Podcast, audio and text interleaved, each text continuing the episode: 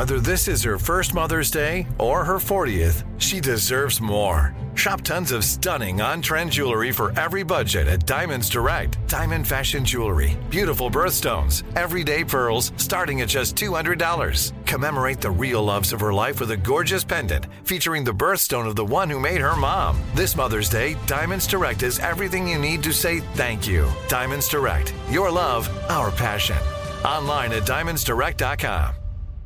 When you think about the future, what kind of technology do you envision? Whatever the future holds, artificial intelligence will undoubtedly be at the heart of it all. Join Graham Class as he hosts season two of Technically Speaking, an Intel podcast, and hear from the minds transforming healthcare, retail, entertainment, personal computing, and more with the help of AI. Tune in every other Tuesday and explore the latest technology that's changing our world today and creating a more accessible tomorrow. Listen to Technically Speaking, an Intel podcast on the iHeartRadio app, Apple Podcasts, or wherever you get your podcasts. Live Nation presents Concert Week. From now through May 14th, get $25 tickets to over 5,000 summer shows. That's up to 75% off a summer full of your favorite artists like 21 Savage, Alanis Morissette, Cage the Elephant, Celeste Barber, Dierks Bentley, Janet Jackson, Meghan Trainor, Peso Pluma, Sean Paul, Sum 41, and many more. for way less. Grab your tickets now through May 14th to see all of the artists you love all summer long. For just $25 each. Visit livenation.com slash concert week to buy now. That's livenation.com slash concert week to buy now. What's up? This your boy Lil Duval, and check out my podcast, Conversations with Unc, on the Black Effect Podcast Network. Each and every Tuesday, Conversations with Unc podcast feature casuals and in-depth talk about ebbs and flows of life and the pursuit of happiness. Unlike my work on stage, I tap into a more serious and sensitive side to give life advice and simply offer words of encouragement, yet remind folks to never forget to laugh. Every Tuesday, listen to Conversation with Unc, hosted by Lil Duval on the Black Effect Podcast Network, iHeartRadio app, or wherever you get your podcasts. Presented by AT&T. Connecting changes everything. From UFOs to psychic powers and government conspiracies, history is riddled with unexplained events. You can turn back now or learn the stuff they don't want you to know. A production of iHeartRadio.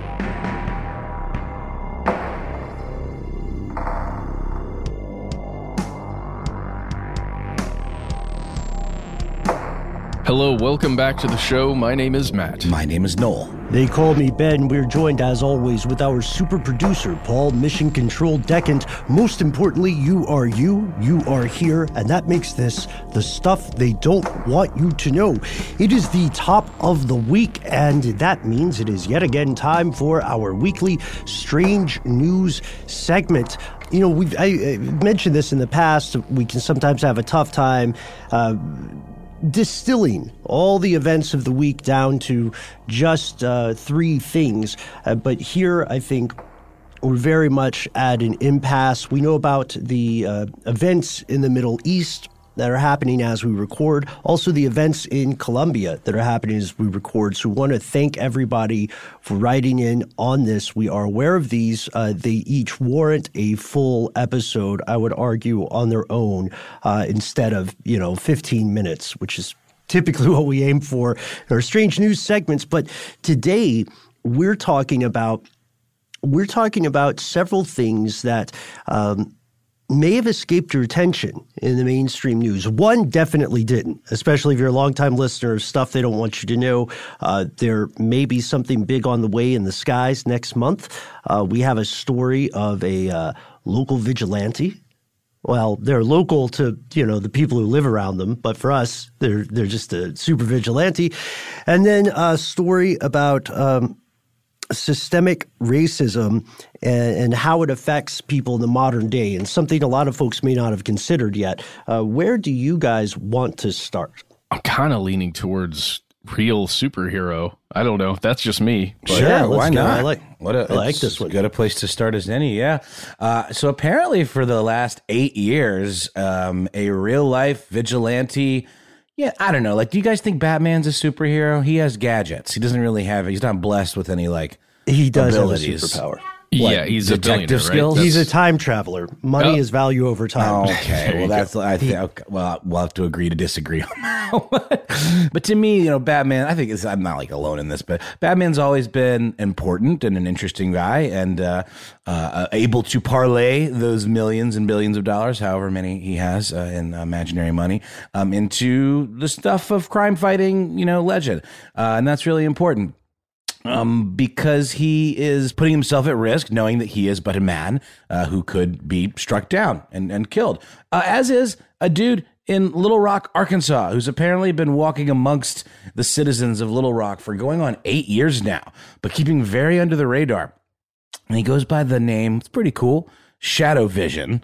And uh, yeah, he's got some kind of Batman esque qualities. He's got these gauntlets that have little fins on the side, kind of like Batman's gauntlets, you know, the little little blades. Uh, he appears to rock some kind of like riot gear type equipment, uh, not including the samurai swords that he has in a few images that I've seen. But you know, he's got handcuffs, kind of utility belt, looks almost like a SWAT guy, but he's got a really cool ballistic looking helmet. Um, almost like you remember those characters in the Mortal Kombat game, Cyrax and the other one. There were 2 kind of identical looking robots. One of them was called Smoke, I believe, later, but that was a an addition. Yeah, it kind of looks like more that. of a ninja, wasn't it? Yeah. Or they re, re, re- they redid it. They as the redid him as continued. as one of those size, uh, those uh, androids as well. I just remember he would like shoot bombs out of his chest, and he could like. Well, they all did that, but anyway, this guy's Not to mention he's rocking sais on on his uh, pants. yeah. Oh, that's right. The, the, the, you're talking about Shadow Vision. Yeah. Yeah, let's see. I haven't, I haven't seen a picture with the sais. Um, so definitely, you know, has some uh, double threat Ninja Turtle weaponry in addition to this kind of sci-fi, you know, Judge Dredd kind of helmet um, and handcuffs.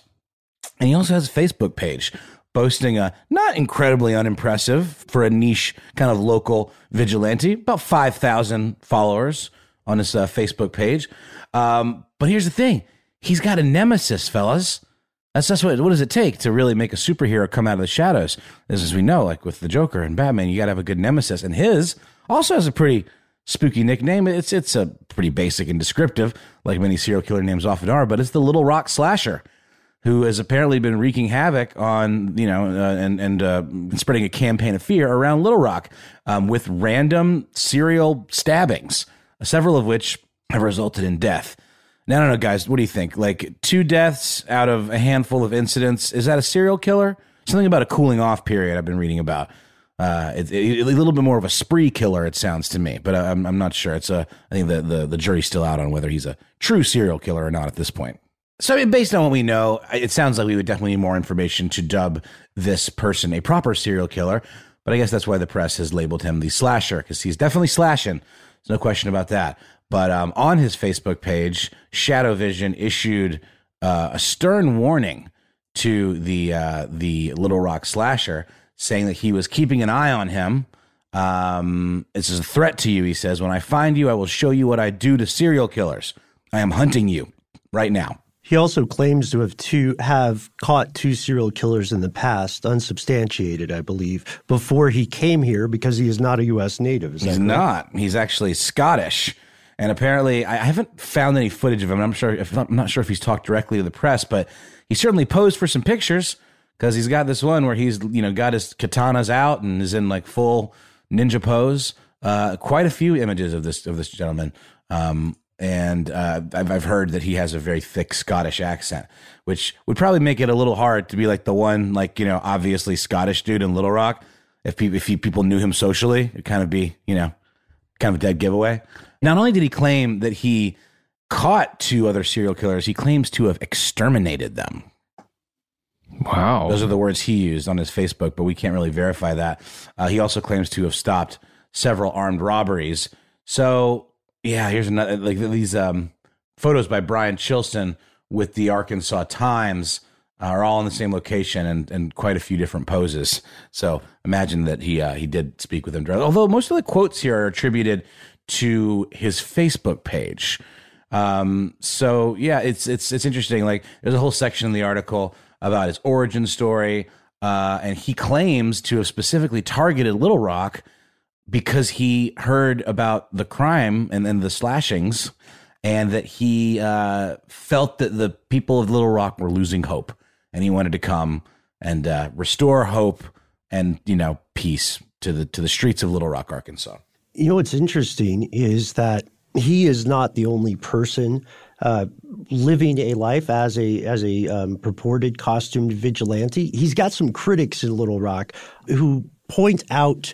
Uh, that there are aspects of his self-reported story that are unsubstantiated. Um, some people have called him a con artist, but I don't know if there's enough evidence for that.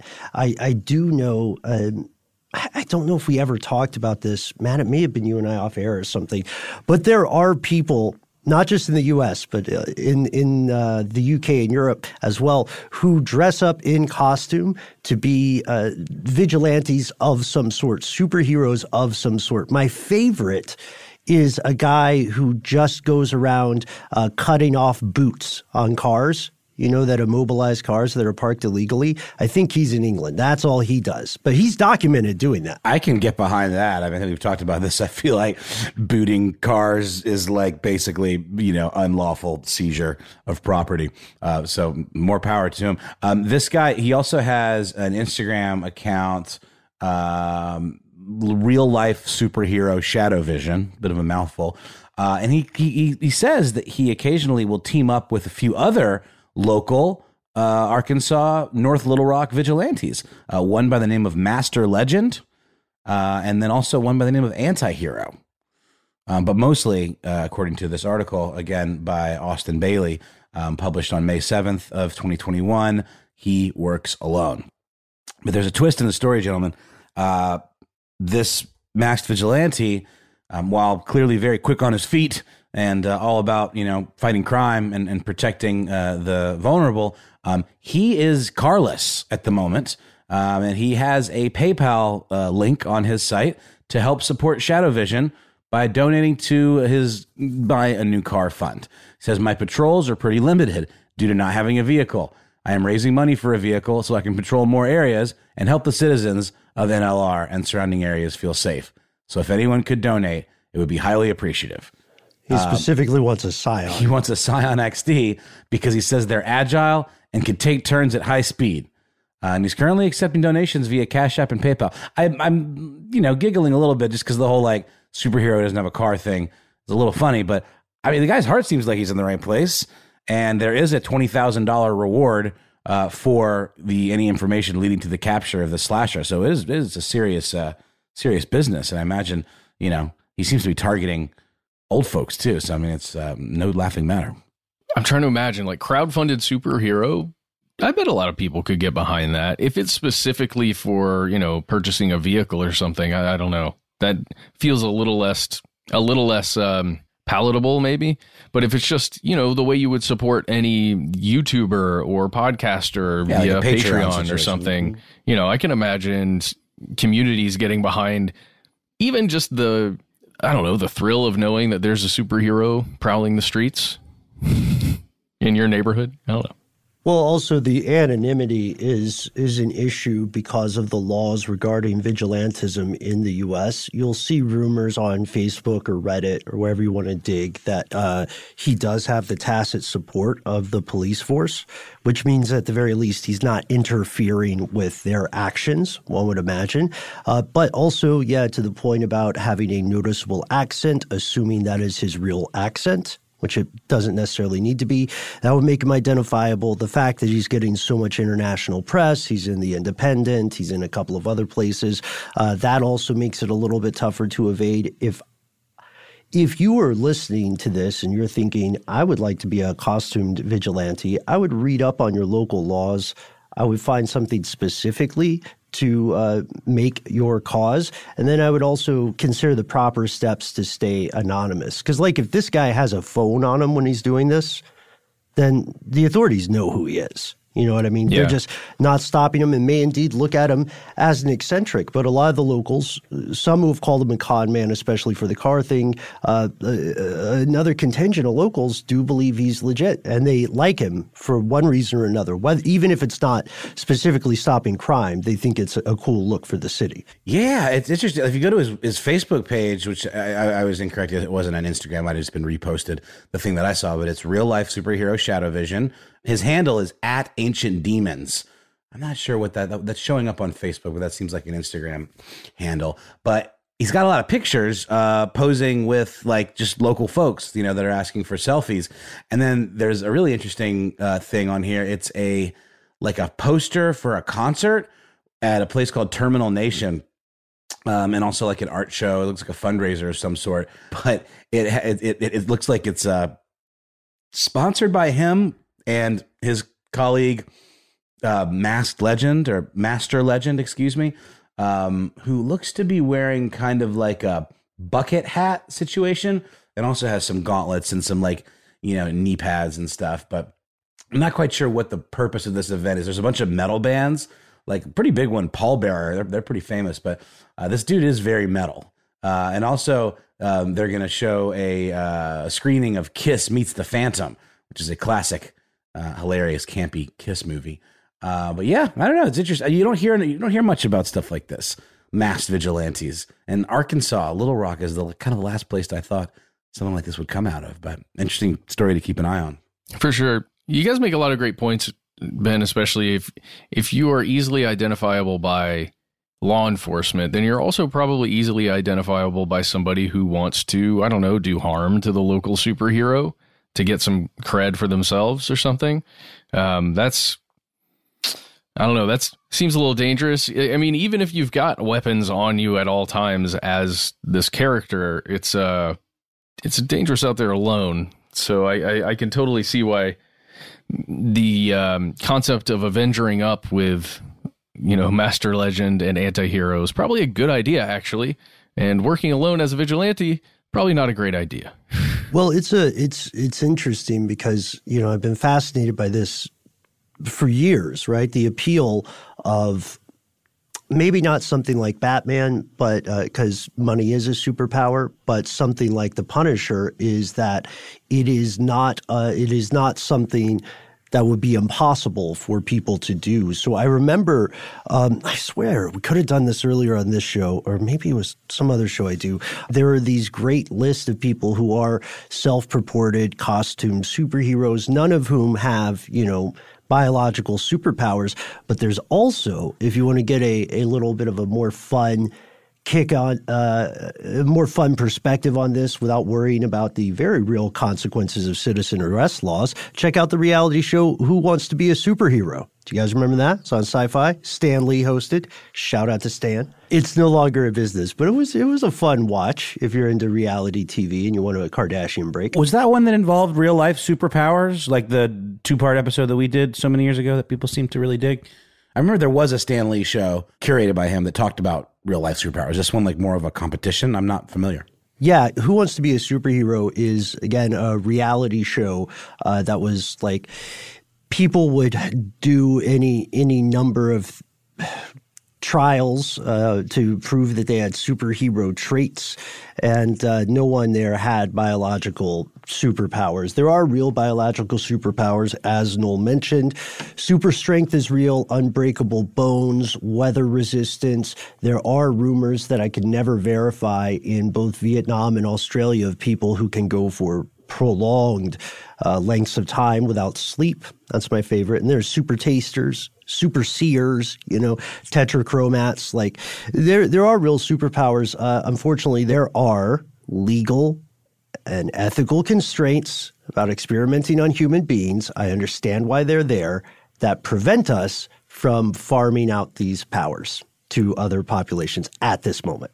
And, and Ben, I was confused. Not confused, but I, I just there is another Stan Lee show called Stan Lee's Superhumans that does mm-hmm. deal with folks that actually have those abilities you're talking about. Mm-hmm. I think they had to keep a lot of them anonymous. Like one of the kids who had superpower or had super strength is you know ripped, but was like, like six years old at the time, so they're not going to publish that. But it's on the way. Right on.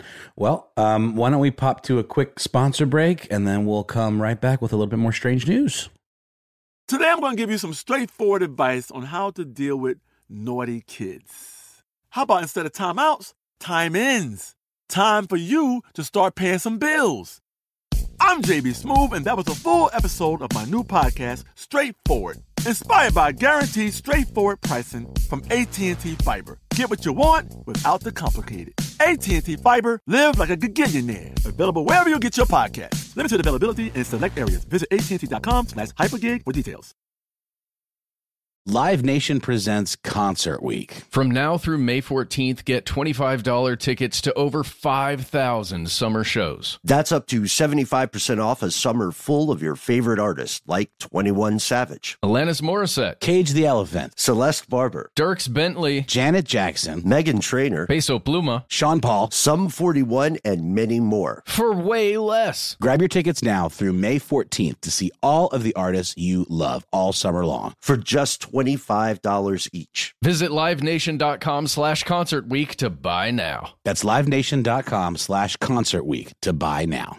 When you think about the future, what kind of technology do you envision? Whatever the future holds, artificial intelligence will undoubtedly be at the heart of it all. Join Graham Class as he hosts season two of Technically Speaking, an Intel podcast from Ruby Studio in partnership with Intel. Explore the future of technology that's rapidly evolving our world today with the help of AI. There's still so much work and research needed to fully understand the power and potential of AI, and Intel is at the forefront of implementing AI and revolutionary technology that's changing the world we live in for the better. In each episode, Graham interviews the minds transforming medicine and healthcare, retail, entertainment, personal computing, and more, while pioneering new uses for AI in these spaces. So tune in every other Tuesday and explore the latest technology that's changing our world today and creating a more accessible tomorrow. Listen to Technically Speaking, an Intel podcast on the iHeartRadio app, Apple Podcast, or wherever you get your podcasts.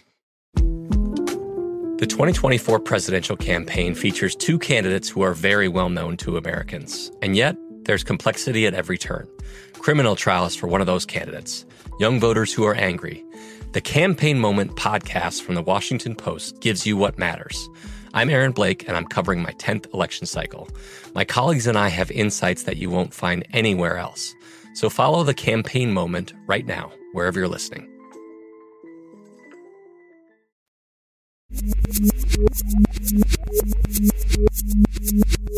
And we're back. Now we're going to jump from Shadow Vision to a very real systemic problem that many, many people are dealing with. Maybe you are dealing with it. Uh, maybe you have yet to even think about dealing with this problem, but it's something that you should be aware of for the time when you're ready to tackle attempting to own a home or to sell a home. And again, that may not even be in the cards for you right now, but at, least you'll be armed with this information moving forward. So there was an article coming out of USA Today. They were not the first people to uh, publish about this story, but it came from them pretty recently. I believe it was May 13th. So we're going to start with this story, then we're going to move backwards in time a little bit. The story is titled Black Homeowner Had a White Friend Stand In for Third Appraisal and Her Home Value Doubled. Okay. So there's going to be a lot of stuff we kind of have to define here as we begin through this process. If you've never gone about buying or selling a home, you need to know that an appraisal on a home is uh, just essentially the value of a home that is given to you by a specific person who works for a, a company that all they do is appraise homes. So they decide, they give valuations for a home. And the most important thing, the most important aspect currently to the appraisal of a home is looking at comparable homes that have been sold near the home that is getting appraised. That it's at least on paper, that's what it's supposed to be. So let's say wherever you live in your neighborhood, you're trying to sell your house. An appraiser is going to look at five roughly other homes that are very as close to you as possible that have been sold recently that are common to your home. Like how many bedrooms are there? How many bathrooms are there? What's the square footage of the home? That's really what they're looking at. Yeah, they're also they're also um, looking a little bit through past trends and a little bit into what they see as current market trends. Mm-hmm. So an, an, appraisal can be fluid. That's the other part. Uh, but the big part I think that we need to emphasize that you had pointed out, Matt, is that these appraisers are professionals. They do not have a stake in buying or selling your home. They're supposed to be unbiased, just doing that one job. And uh, the reason this is important is well, you're saying, like, why are they doing this? Out of the goodness of their hearts? Obviously not. There's an appraisal fee that's usually paid by the person who is borrowing from a bank to get a mortgage to buy a house. And then if they, and the reason they're doing this is a safety, right? If the appraiser comes back and says, actually, you know, that house that you're putting a $250,000 mortgage on, uh, that house is only worth, I don't know, a ludicrous example would be like $120,000. And so the person would say, heck no, I'm not paying that much. Thanks. That money I gave you was worth it, appraiser. That's when everything works out well. Yes, very true. So uh, essentially, an appraiser is a is a middle person between the bank and the the thing that's the entity that's going to have to loan money or you know pay money at some point between that entity and the person that owns the home. Um, you can get appraisal for a lot of reasons. To refinance a home, if you just want to get some equity out of it, that means like some money. If you've paid a lot of money into a home and you still owe the bank a lot of money for it, but you've, you know, your home is appreciated in value, it's gotten more expensive, then you can use some of that money to do things like improve your home. Uh, and then it will hopefully get more and more expensive down the line when you decide to sell it. There are all kinds of things you can do if you get equity in your home. It's like having extra money, essentially, according to the bank. Now, let's jump into the story a little bit, and then we can probably go back to the 1930s and really talk about where appraisals came from. I think it'd be worth it to get into the story first and then talk about the history. So let's jump through here. The individual that the USA Today article is about. Her name is Carlette Duffy, and she had she had gotten her home appraised twice. And she felt, you know, just looking at the other homes in her neighborhood, looking at what she knew about the market, she had this weird feeling that these appraisals had been super low. So the first appraisal valued her home at $125,000 and then she, you know, she knew that was low. So she got it appraised again and it was valued at $110,000, lower than the first appraisal, even. So she felt like maybe there was something going on here. As much as we don't want to admit it, there are biases that still affect uh, a lot of institutions, a lot of uh, large portions of both the United States and the world at large, where there are biases against any person of color when it comes to buying and selling a home. And that doesn't mean it's everywhere. That doesn't mean it's every individual, you know, every realtor, every appraiser, every banker. But there is this, there is a through line that has continued for decades and decades where it's there seems to be an inequality when it comes to how much a home is worth or said to be worth when it is owned by a white family or owned by a family of color. So Carlette suspected this might be what was occurring. So what she did, instead of, you know, calling up an appraiser or talking to somebody on the phone, she communicated only via email to a third appraisal company, a third appraiser. Then in her home, she removed anything that she considered uh, signals of of her race, of her, uh, you know, the culture that she identifies with. She removed all of that stuff. So it was just as, I don't know, blank as you could possibly make it. Then she had a white husband of a friend be there physically at the home when the appraiser came to her house to look at it and decide how much it was going to cost. And this time, the home was appraised at $259,000. I mean, that's that's over a hundred and it's double, right? It's over a hundred and twenty five thousand dollars more than that first appraisal. You know, this is only one example. Oh, eh, well, yeah. Well, that's the thing. So this is one person that went through this and essentially tricked the system. But again, it's a it's a ter- like imagine how horrible that is. Remove yourself from a situation, all signs of yourself and your life from a situation and then you find out, oh, without me, this home, according to this person or this group or this company, is worth twice as much when I'm not here. Yeah, that's that's the issue, Matt. Because there's you know there's an excellent um, New York Times article from 2020 that talks about uh, a, a, nearly identical situation with a different price point um, with uh, with the couple Abena and Alex Horton, and their they had estimated their house would appraise around four hundred and fifty thousand dollars in Jacksonville, Florida, uh, but then their first appraisal uh, came back with a value of three hundred and thirty thousand dollars, and so um, Mrs. Horton, who was a, an attorney, took she did exactly what you're describing and this may be an, a story that Carlette was aware of earlier, uh, does exactly what you're describing there.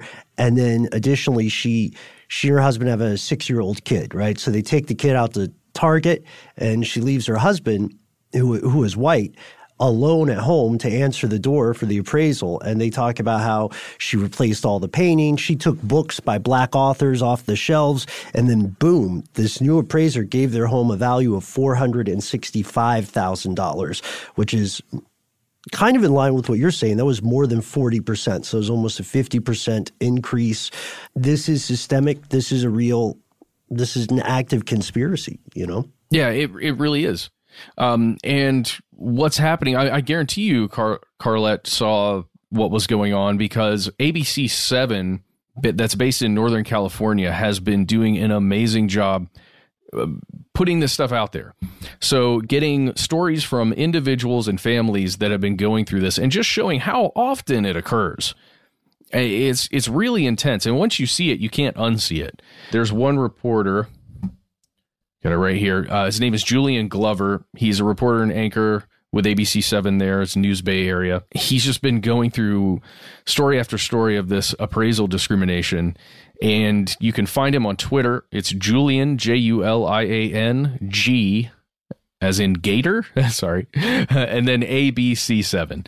That's on Twitter. And you can, uh, you can reach out to him if you've got a story, which is really what's been happening. People saw an orig- one of these original stories, which was um, about a very similar thing with a family going through this. They this family they put like hundred and fifty thousand dollars worth of work into a home. Noel, when you when you owned your house, you did quite a bit of work on it, right? Well, it was. I mean, I was just about to mention like in the same way that an appraiser is hired to do a particular job, it's often tied to the loan in some way. It's the same thing with an inspection. You know, you always hear about scams potentially being run by like maybe the inspector is uh, not paid off, but like there's some there are possibilities where there can be fraud, even in inspection, as as there obviously are with appraisals, uh, because there are things that can be overlooked, or it's easy for a place to pass inspection and actually have tons of pretty serious problems, which my place did,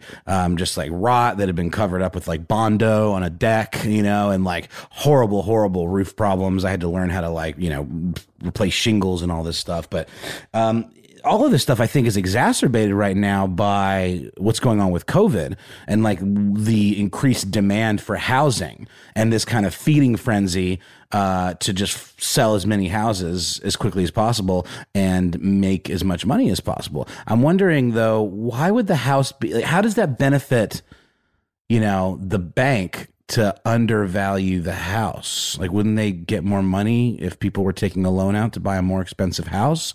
If this family was trying to sell. I'm, I'm, I'm, well, I'm, I'm trying to understand the, the motivation. Okay, well, maybe i missed the point then. Who does it benefit?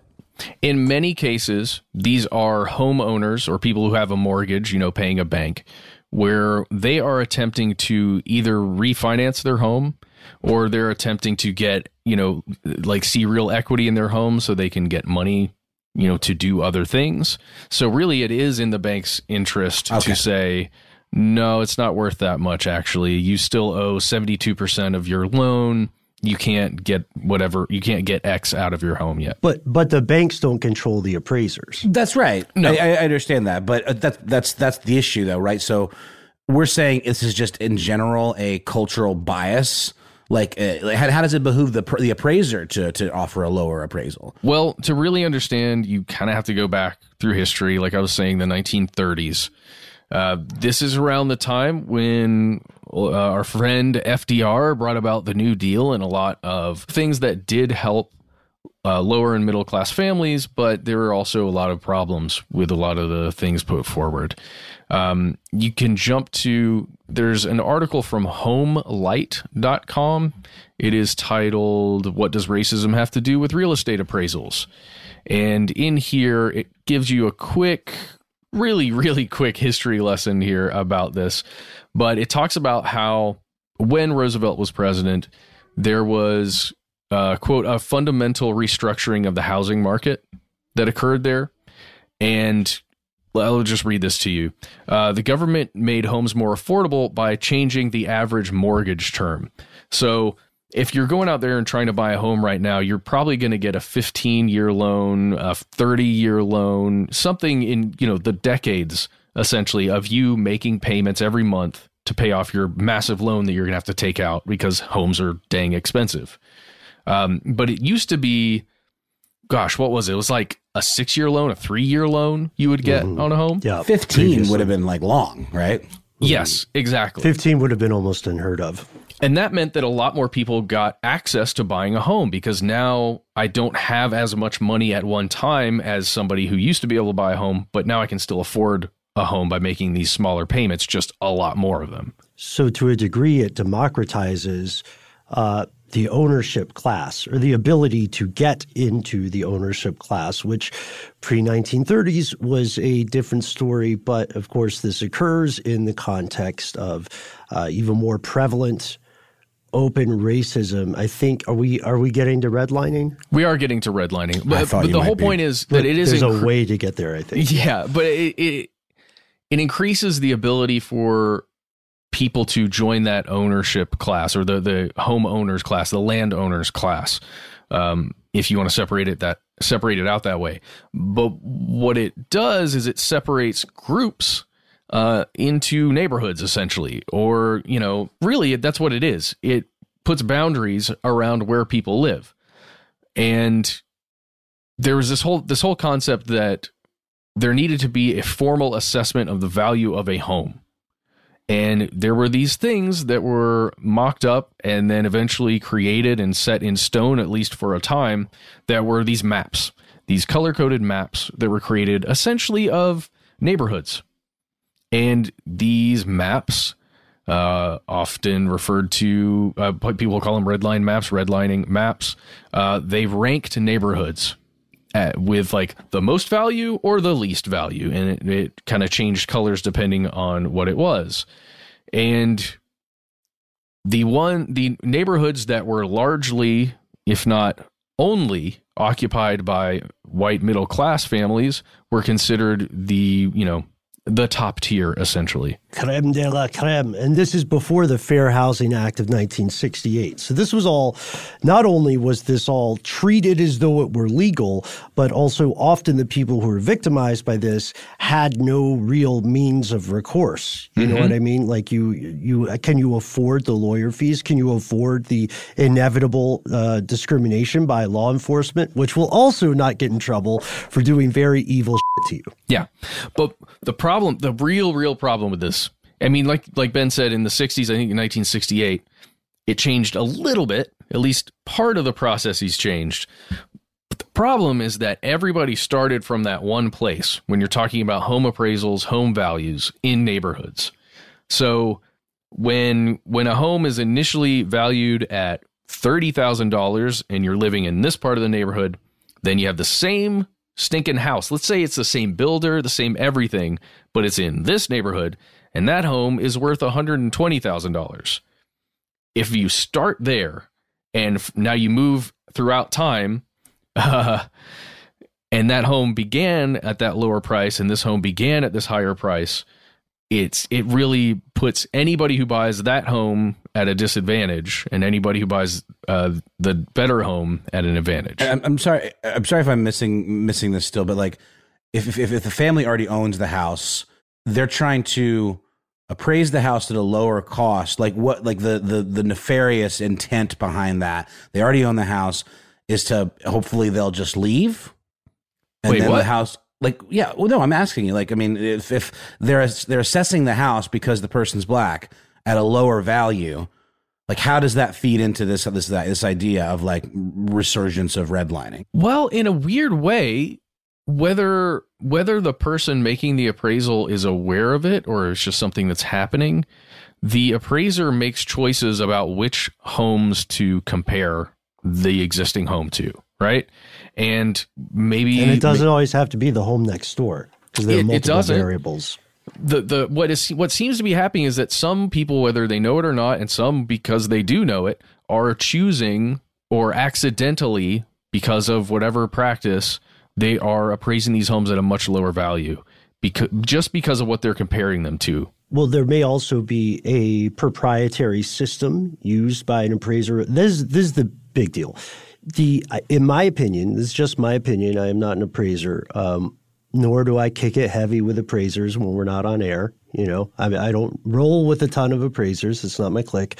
But uh, it seems like the best thing to do would be to uh, transparently publish the rubric or the um, variables uh, that these appraisers use. Some companies may have a specific, you know, almost automated method, right, where you just plug in the following values into some equation, resulting in X, right? And one of those values may be something about demographic information. Do want to point out this is not just this is um, you know, Matt, like you're saying, people of color. So this is not just the black population of the U.S., right? This is pretty much the entirety of the non-white population of the U.S. or non-white passing, because this does look like just what Mac on Always Sunny would call an ocular assessment.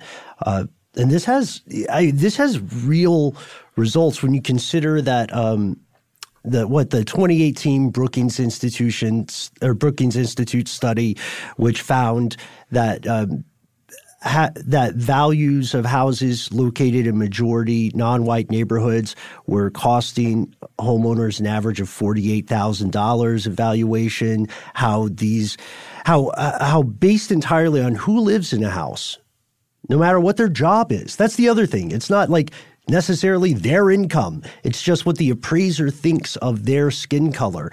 Uh, this led f- to um, a like a, a twenty-two thousand dollar decline in house prices on average for Black and Latin populations in nineteen eight from nineteen eighty to twenty fifteen, while the average home value in predominantly you know quote unquote white neighborhoods rose by seventy-three thousand dollars.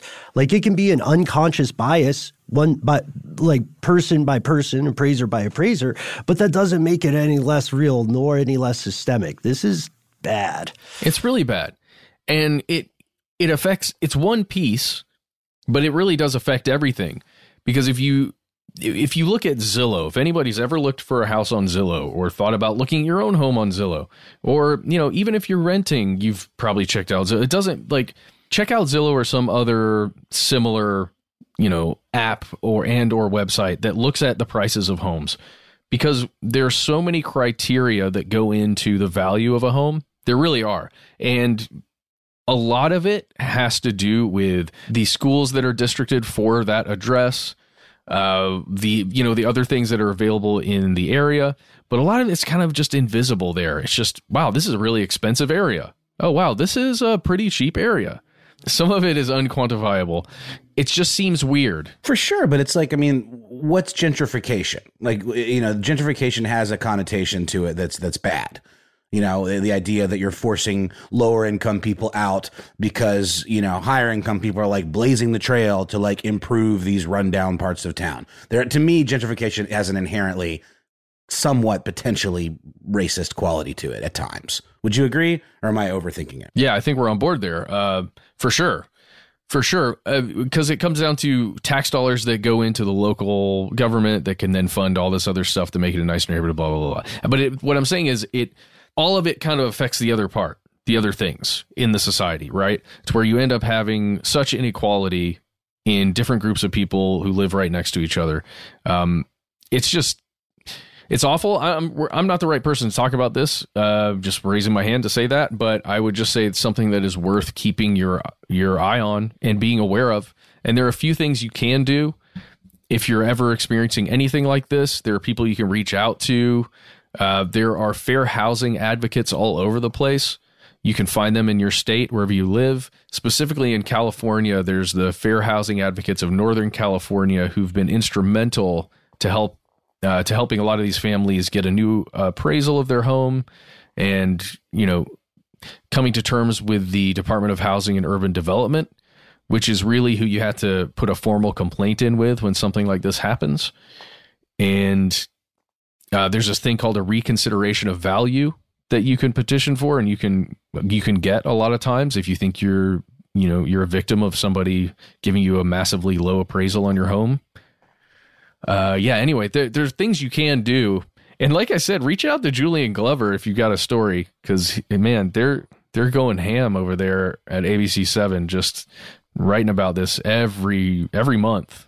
You know, I, I think the steps are pretty clear. A good way to fight this. I don't know if it'll happen. Publish all appraisal data from every appraiser.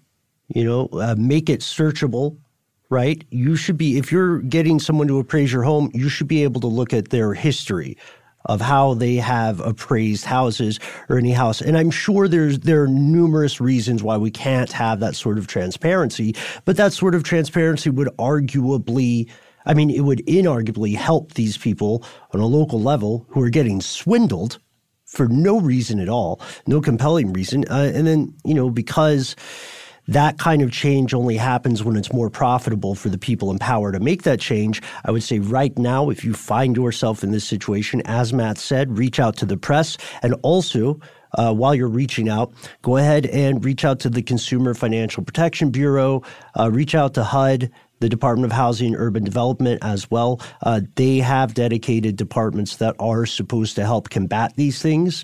It's just they don't have as much visibility as they should. You know, especially like when you're buying or selling a home, it's it's such a stressful experience. You know, it, it, can be really tough. But I also want to commend all the all the people who refuse to take this lying down, laying down, lying down. All the people who refuse to take this in a horizontal and or prone position.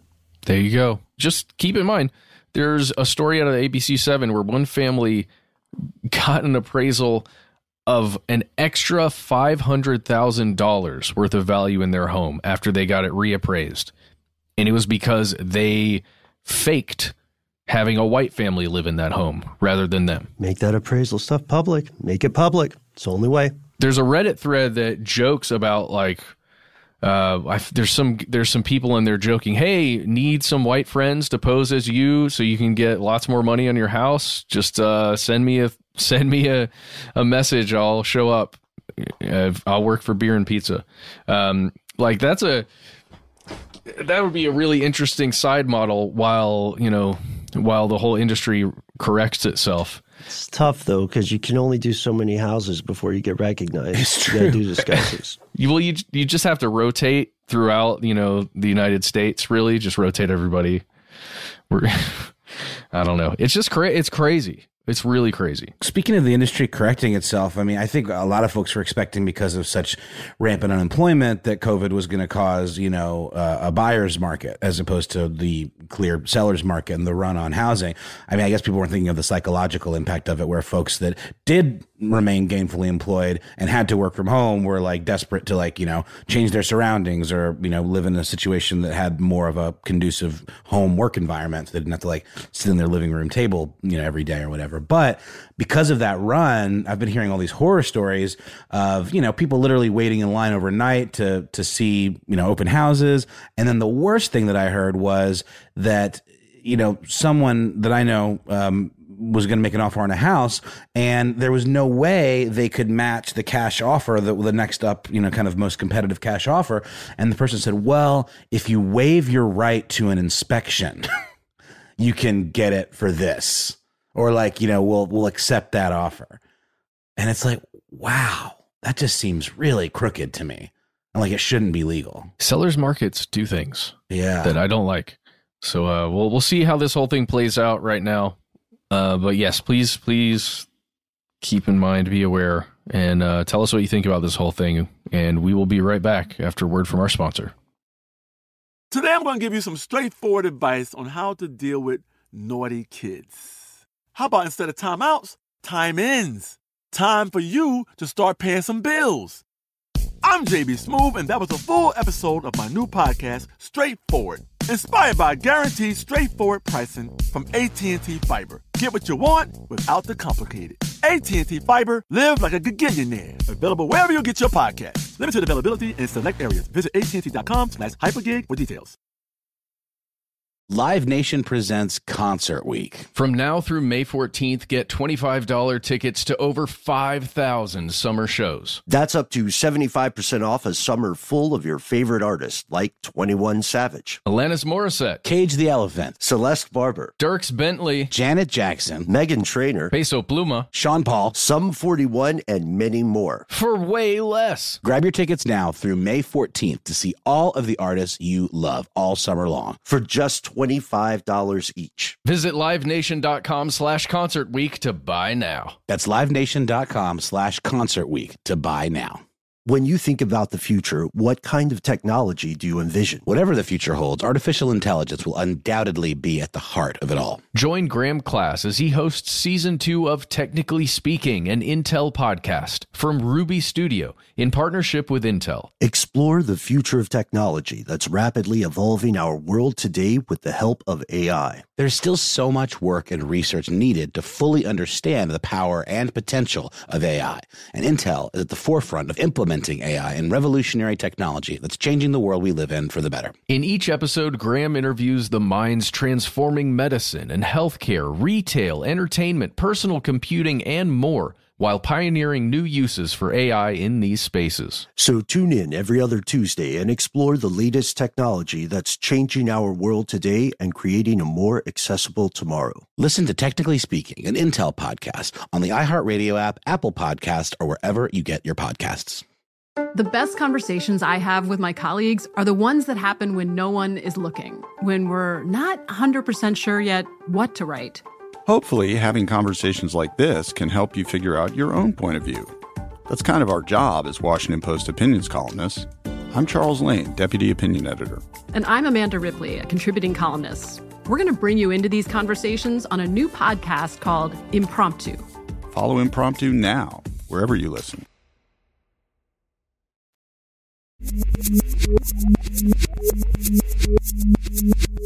And we have returned. One more note before we go into this. Um, my my segue here, for the record, fellow conspiracy realist, is the importance of transparency. You'll see what we mean in a moment. But another word, um, something I think often gets confused when uh, people talk about the rise in house prices, is that it it's a it's a ripple or knock on effect of the rising cost of materials because the world really was on pause for a time, which means that the mills were not producing timber, which means that concrete production slowed down, construction in general slowed down. It's going to take a while to catch up, uh, and that that is simply a mathematical reality. Uh, but yes, transparency for appraisers. That's I think that's the best way to try to fix it. But today's final story, it is about transparency.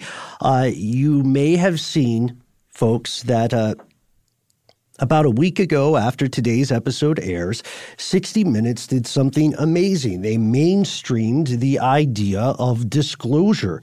If you're listening to the show and if you've listened for a number of years, then I have no doubt you are very familiar with that. Uh, the concept of disclosure simply describes the following the idea that some private entity or a government or multiple governments has been aware of some sort of hidden technology Sometimes you'll say built by time travelers, extraterrestrials, extra dimensional entities, or just technology that human beings have indeed hidden from themselves.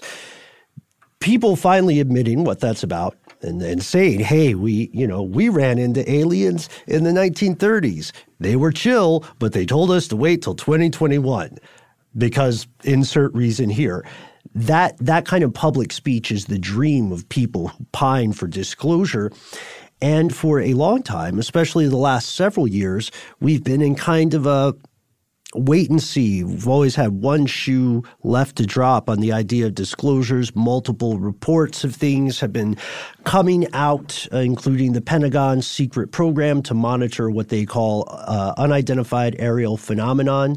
I guess because UFO was too cool for government uh, documentation. They had to make it a little more boring. Uh, the, and you know, I'm being rude to them. Really, it's because phenomenon means it doesn't necessarily have to be an object. Smart. We interviewed Jeremy Corbell, uh, who is great guy who talked about some of this. Uh, I think originally we talked with him about off-world implants back in October of 2017. Do check out our interview with him uh, and check out his newer documentaries as well. He had some he had some sand in the story, and he had he was pretty prescient. Anyway, the 60 Minutes piece interviews Luis Elizondo, uh, who all the ufologists in the crowd are familiar with. He had been running the ATIP, Advanced Aerospace Threat Identification Program. And he has been working with Tom DeLonge, working with To the Stars Academy and several other places uh, after his government career to I wouldn't say popularize, but to draw attention to the fact that Uncle Sam does and has been monitoring and tracking stuff it sees in the sky and in the oceans, or the skies and the seas, if we want a little bit more, you know, um, more alliteration there. Uh, and no one knows what it is. Officially, nobody in Elizondo's crew, nobody in the in the any branch of the U.S. government seems to really know what's going on. Multiple senators, multiple presidents have asked about it, and their answers have always been bupkis, or maybe very confidentially. If you're someone like Harry Reid, you'll get something like. Well, Senator, if you can give us a few million dollars, we can try to figure out what's going on. How about 22? And how about 22 million? Well, official, 22 million official dollars. So what you see if you watch this uh, 60 minute segment, which I do highly recommend. Um, did you guys see it? Did you guys watch it? I haven't yet. I've read the transcript essentially or the overview, but I've not watched it yet. Yeah, I prefer reading transcripts personally. It just it goes so much faster in a television show. But Elizondo uh, loosely categorizes the kinds of capabilities these things seem to have. They can do six to 700 G forces, fly 13,000 miles an hour, evade radar. And then he says they can fly through air and water and possibly space. Interesting distinction because they haven't documented these things, at least during ATIP's time, as traveling through space, just through the atmosphere. And another big one is no sign of propulsion. So Congress has ordered the Pentagon to come clean June 1st. I think it was maybe specifically Marco Rubio. But anyway, the Pentagon's on the hook. They've got to come out of their, you know, whatever spot they're they're in in the world's largest office building, which is still a weird fact that trips me up. Uh, and then they have to say, "Here's what we have. Here's what we think is going to happen." For the more I guess, weary in the crowd. This is just going to be another jam tomorrow, jam yesterday, never ever jam today situation uh, because previous disclosures haven't gone super far. You know what I mean? No one has said we think there are extraterrestrials. But now we're at a point where uh, people who work with the government, you know, as pilots, as intelligence agents, and so on, are genuinely saying, yes, something is definitely amiss Everybody knows about it. We don't know what's going on. So I was I was thinking about this, and I wanted to. Pre- this will this will be old news for people who are friends with me on Twitter, but I wanted to walk you guys through some possibilities and get your take. I see four main categories of probability here in no particular order. Number one, misidentified mundane phenomena. This is the number one explanation for the majority of civilian sightings, but it doesn't explain everything because witnesses here are trained professionals with onboard tech explicitly designed to identify stuff in the sky. Ben, did you just coin that term, mundane, misidentified phenomena, or is that like official? I just, I, that's what I think it is. Yeah, like it's, I mean, MMPs, it's about as sexy as uh, unidentified aerial phenomena, you know? Well, thanks, man. But I, I mean, it's it's true though. Like even even the three of us who are familiar with this world, uh, we would need to be really careful to make sure that we weren't you know, mistaken about an optical illusion, right? Or or ball lightning. You know, I, I've mentioned this on the show before, and I, I swear to God, I, I'm going to dig it up. But I recently located uh, a big bag of DV tapes that I used to have. I used to like, you know, have a little handheld DV camcorder, and I was on a tour once, and you know, was shooting out the window of cornfields in Nebraska. I saw a thing like it was like a hovering kind of like triangular, kind of like had like pointed uh, corners, um, sort of transparent, but off in the distance. And it was very flat land, and it just seemed to hover there way off in the distance for quite a while. And I, I got it on video, and I showed it to some people, and they didn't know what the hell it was. But easily could have been some kind of optical illusion. Uh, it was a part of terrain that I wasn't used to. Maybe I wasn't used to the way things looked on the horizon. I don't know. I'm not dismissing it entirely, but I do want to find that tape and share it with you guys. But I I'd don't like know. Matt take a crack at it. I, I would love to, and I'm I'm going to dig through. I've got I've got the power supply for this camera. I just got to go through all these tapes. Um, but yeah, I I tend toward that explanation. But I know that there's a lot of technology and things that you know is probably stuff that we're developing that that hasn't been you know hasn't been um, revealed to the public yet, or that that's my. I mean, to, to me, if it was from another country, it would have been you know shot down. Um, so I, don't know. That's my. I think it's one of those possibilities: either mundane, uh, unidentified, misidentified mundane phenomenon, or just stuff that we don't know about yet that we're catching a glimpse of because they're testing it. Ooh, I'm, I'm gonna go with. Da, da, da, false flag extraterrestrials. Uh, let me, yeah, let me walk you guys through the other, the other three Okay. big genres of possibility. Okay, Okay. so, so I, it's weird because I had them in this order. So number two possibility, human-made secret tech. It is inarguably true, right, that governments and some private entities have tech the public is not yet aware of. Even a lot of Navy or airmen aren't aware of. Right. Yeah, exactly. Because this is uh, the world of compartmentalized information, AKA need to know. So if there, the thing is, yes, there is tech like that out there. Uh, I, I have surprisingly solid confirmation and corroboration that DARPA had video capable smartphones in 1991, which is wild when you think about it. But like, so that's that's one thing. That's not the same as a UFO, right? Or zero point energy or something like that. But the other problem with the idea of human made secret tech is that governments are run by humans currently for now. And humans are in general just terrible at keeping secrets. They're like the worst at it.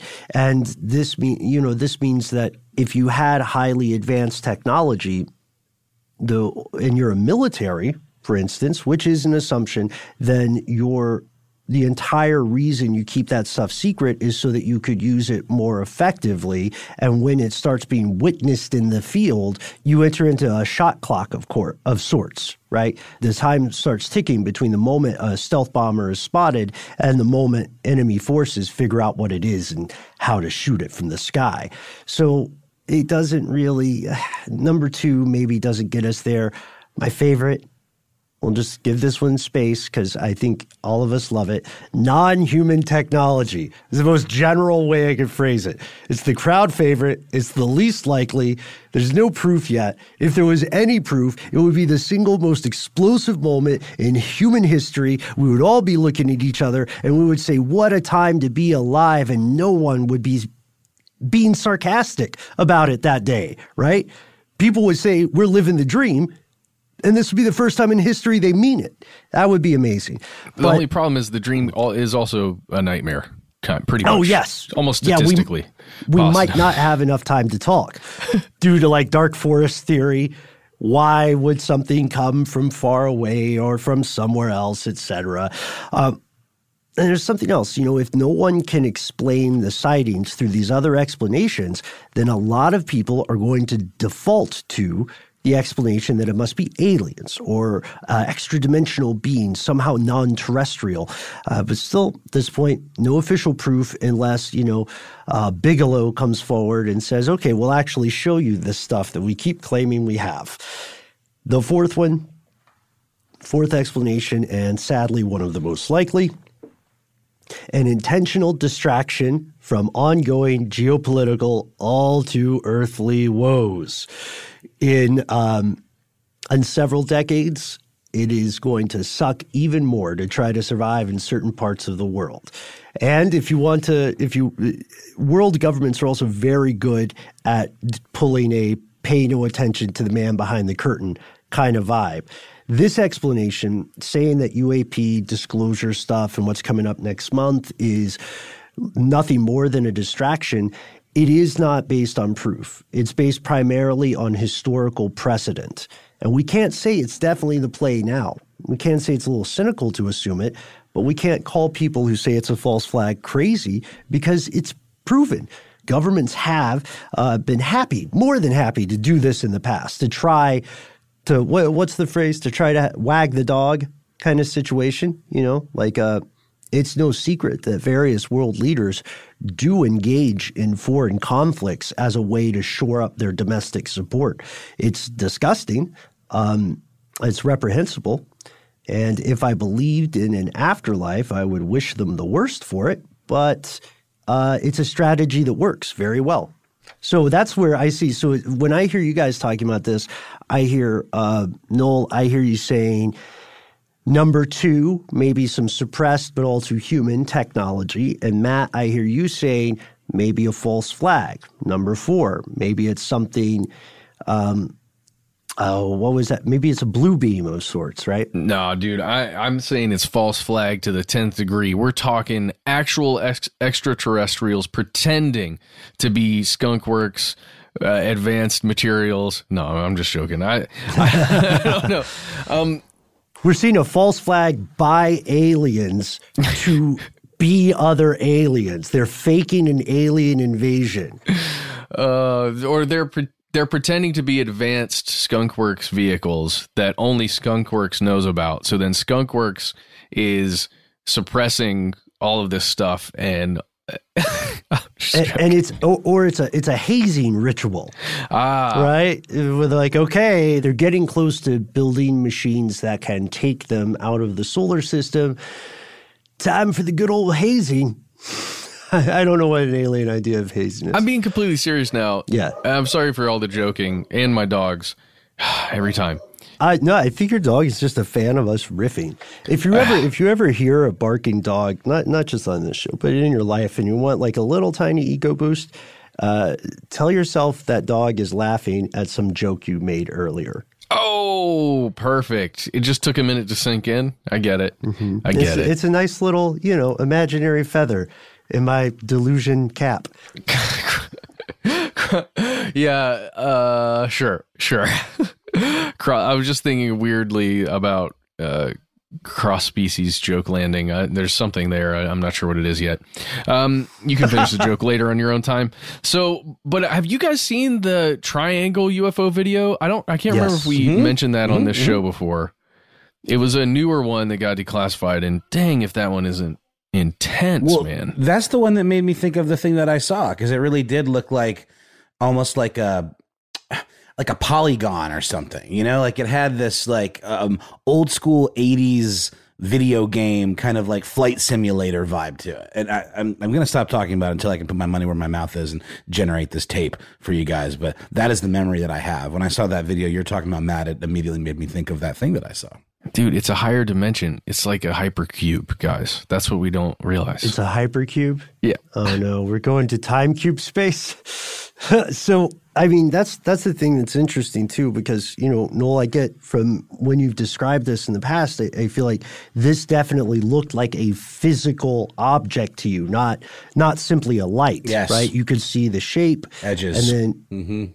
Yeah, so so that's what this this video looks like too. It, it, you know when we were looking at some of these initial reports, we spent some time dissecting or parsing to the best of our abilities. Uh, objects that came from cockpit imagery, right? And some of them looked like high altitude uh, detection devices, but they were missing the part of the balloon setup that actually detects stuff. You know what I mean? It didn't have didn't have all the sensory junk hanging on the bottom, and we couldn't tell how whether or not it was moving and how uh, based on based on these short clips. So I mean, I don't know. Honestly, I'm stumped. I tried to approach it with a very rational mindset uh, and none of those four big genres of explanation that I landed on, with the information we have at this time, explain what on earth is happening, what off earth is happening. Uh,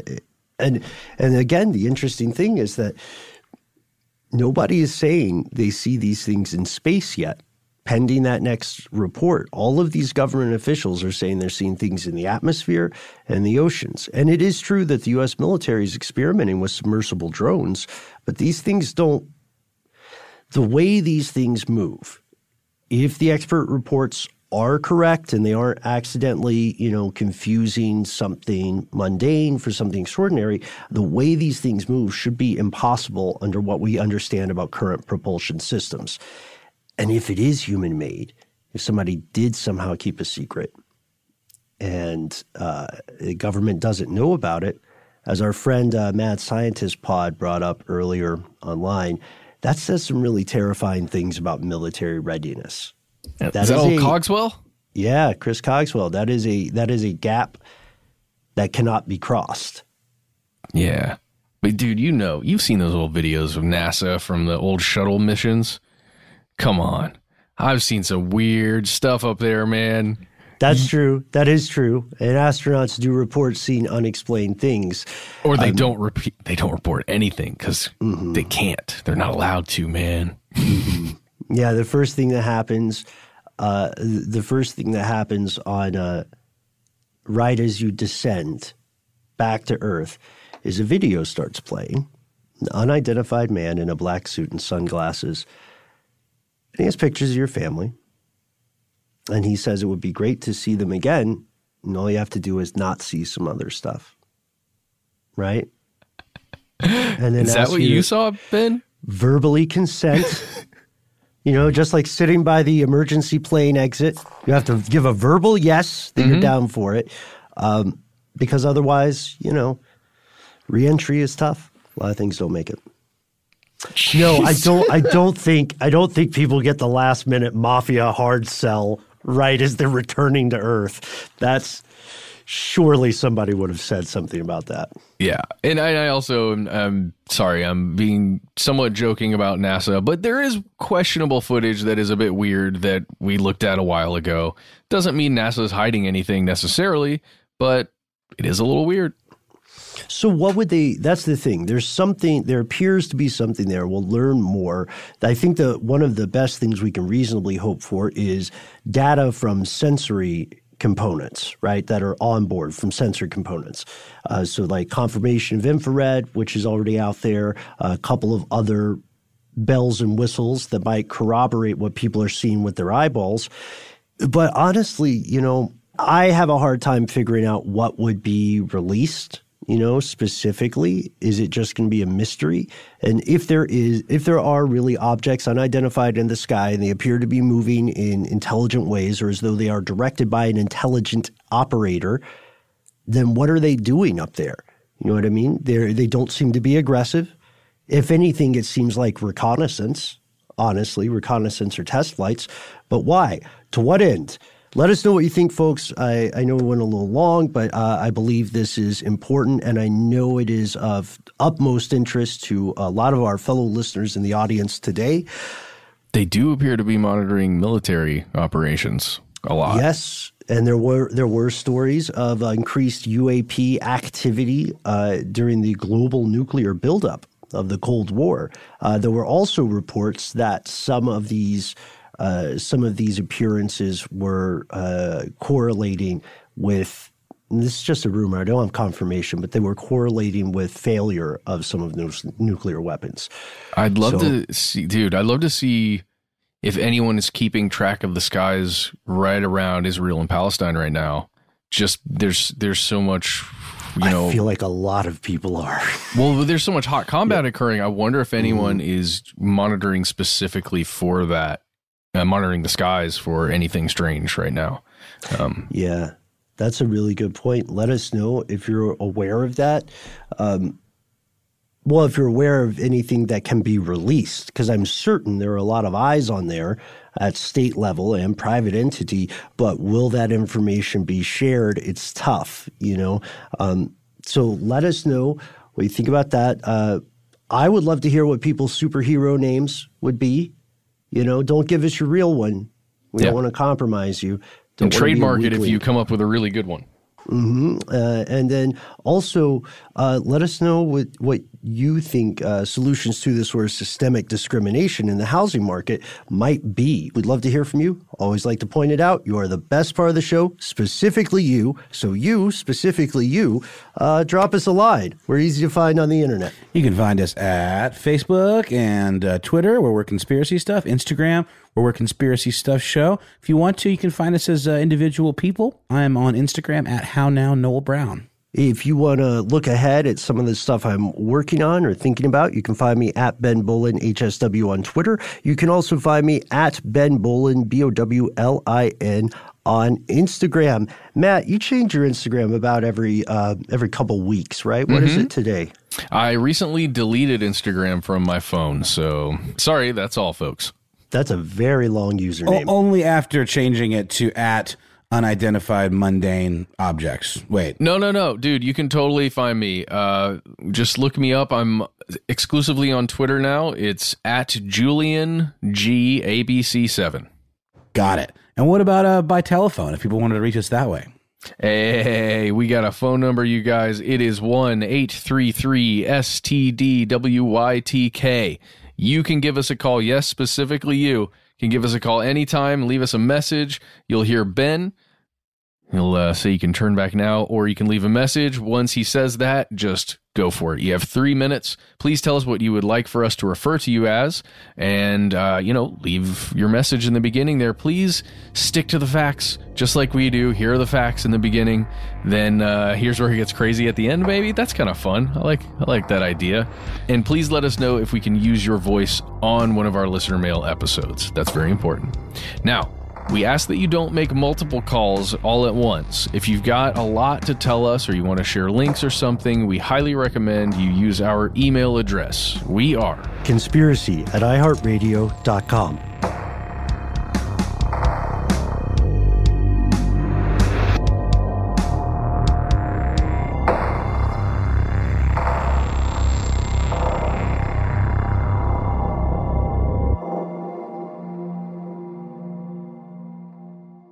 Stuff They Don't Want You to Know is a production of iHeartRadio. For more podcasts from iHeartRadio, visit the iHeartRadio app, Apple Podcasts, or wherever you listen to your favorite shows.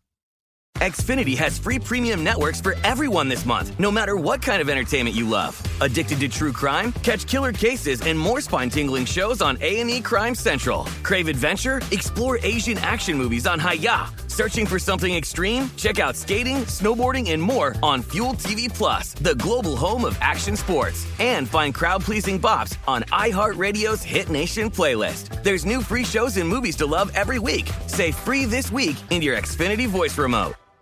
Whether you're a savvy spender maximizing your savings with cashback rewards, a thrifty rate watcher seeking the lowest interest, or a travel enthusiast looking for extraordinary perks, Kemba Financial Credit Union has a visa to complement your lifestyle and unique needs. Apply today at Kemba.org to unlock a limited time 2% cash back on purchases and pay 0% interest on balance transfers for an entire year with a new visa from Kemba. You deserve a card that works for you. Restrictions apply. Offer ends June 30th, 2024.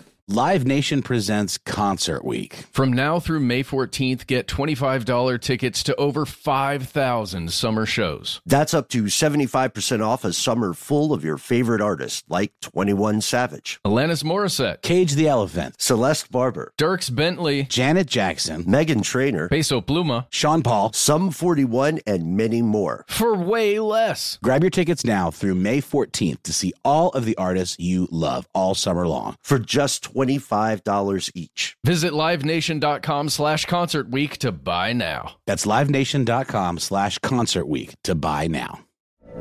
From BBC Radio 4, Britain's biggest paranormal podcast is going on a road trip. I thought in that moment, oh my God, we've summoned something from this board. This is Uncanny USA. He says, Somebody's in the house, and I screamed. Listen to Uncanny USA wherever you get your BBC podcasts, if you dare.